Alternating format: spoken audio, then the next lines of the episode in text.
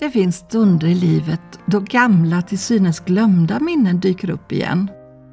Du besöker en gammal trädgård som du lekte i som barn. Helt plötsligt översköljs du av en våg av nostalgi. Minnen dyker upp som du inte visste existerade. Gungan i trädet, jordgubbssaften, kanelbullarna, dofterna och alla roliga lekar. Du placerar ut människor i trädgården och så kommer du till och med ihåg vad de sa.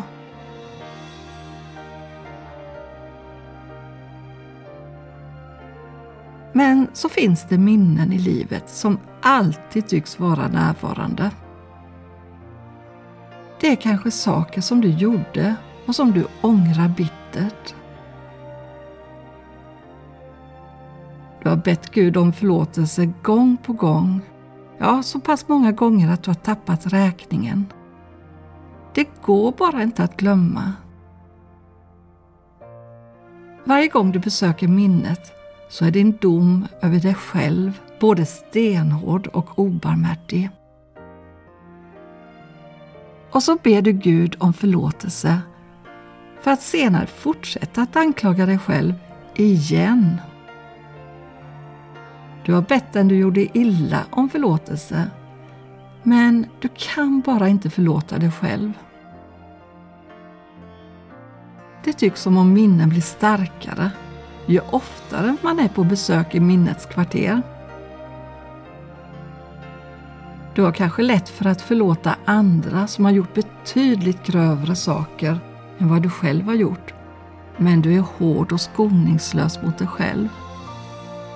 I Bibeln säger Gud: jag ska förlåta deras missgärningar och aldrig mer minnas deras synder. Han väljer inte ut vissa människor, medan andra inte alls får någon förlåtelse. Förlåtelsen gäller alla som kommer till honom. Oavsett vad orsaken är till varför du har bosatt dig bland dina minnen som anklagar dig, så kommer inte ditt hjärtas trädgård att läkas så länge du bor kvar på den adressen. Att bosätta sig i det förflutna gör oss bundna, och det är inte Guds syfte med våra liv. När du kommer med dina fel och brister till Jesus så är förlåtelsen total. En idrottstränare sa till sitt lag: bo inte i det förgångna. Du kan inte göra något åt det förflutna. Det kommer aldrig att förändras oavsett om det var igår eller förra året. Framtiden är ännu inte bestämd och kan påverkas av vad du gör idag. Idag är den enda dag som verkligen betyder något. Om Gud har glömt och gått vidare, borde inte du också göra det tillsammans med honom? Även om du kan använda dina tidigare erfarenheter för att göra en bild av framtiden, så har Gud helt andra tankar och vägar än vad du faktiskt kan föreställa dig.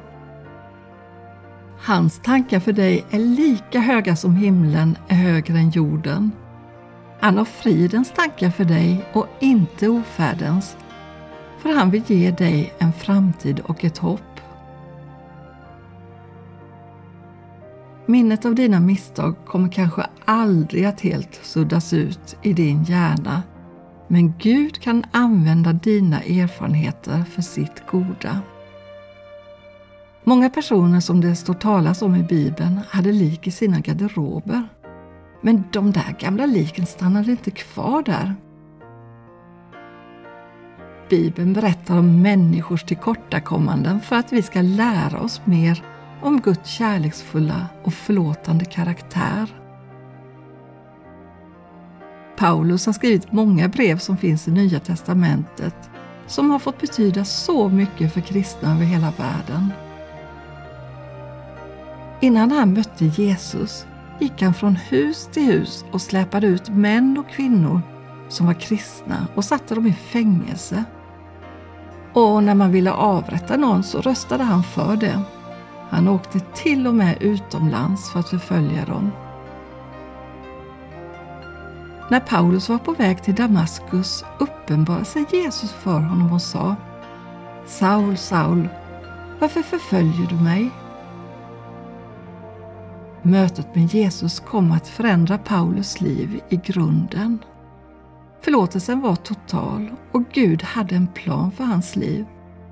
I ett av sina brev skriver Paulus långt senare: Jag glömmer det som ligger bakom och sträcker mig mot det som ligger framför och jagar mot målet för att vinna segerpriset, Guds kallelse till himlen i Kristus. Tro att Jesus har förlåtit dig allt.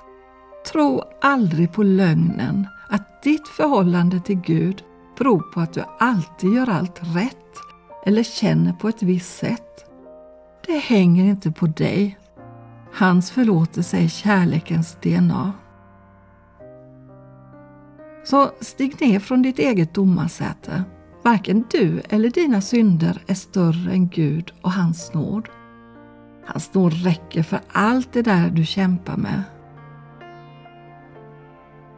Förlåtelsen ger dig kraft och är det första steget i befrielsen från ditt smärtsamma förflutna och som driver dig till en ny start. Och du, gör som Paulus, glöm det som ligger bakom och sträck dig mot det som ligger framför. I have a friend who loves me as I am. He is my Lord, my shepherd, I his lamb. I have a friend who wants the best for me. He knows my soul and sees all I can be. He came to show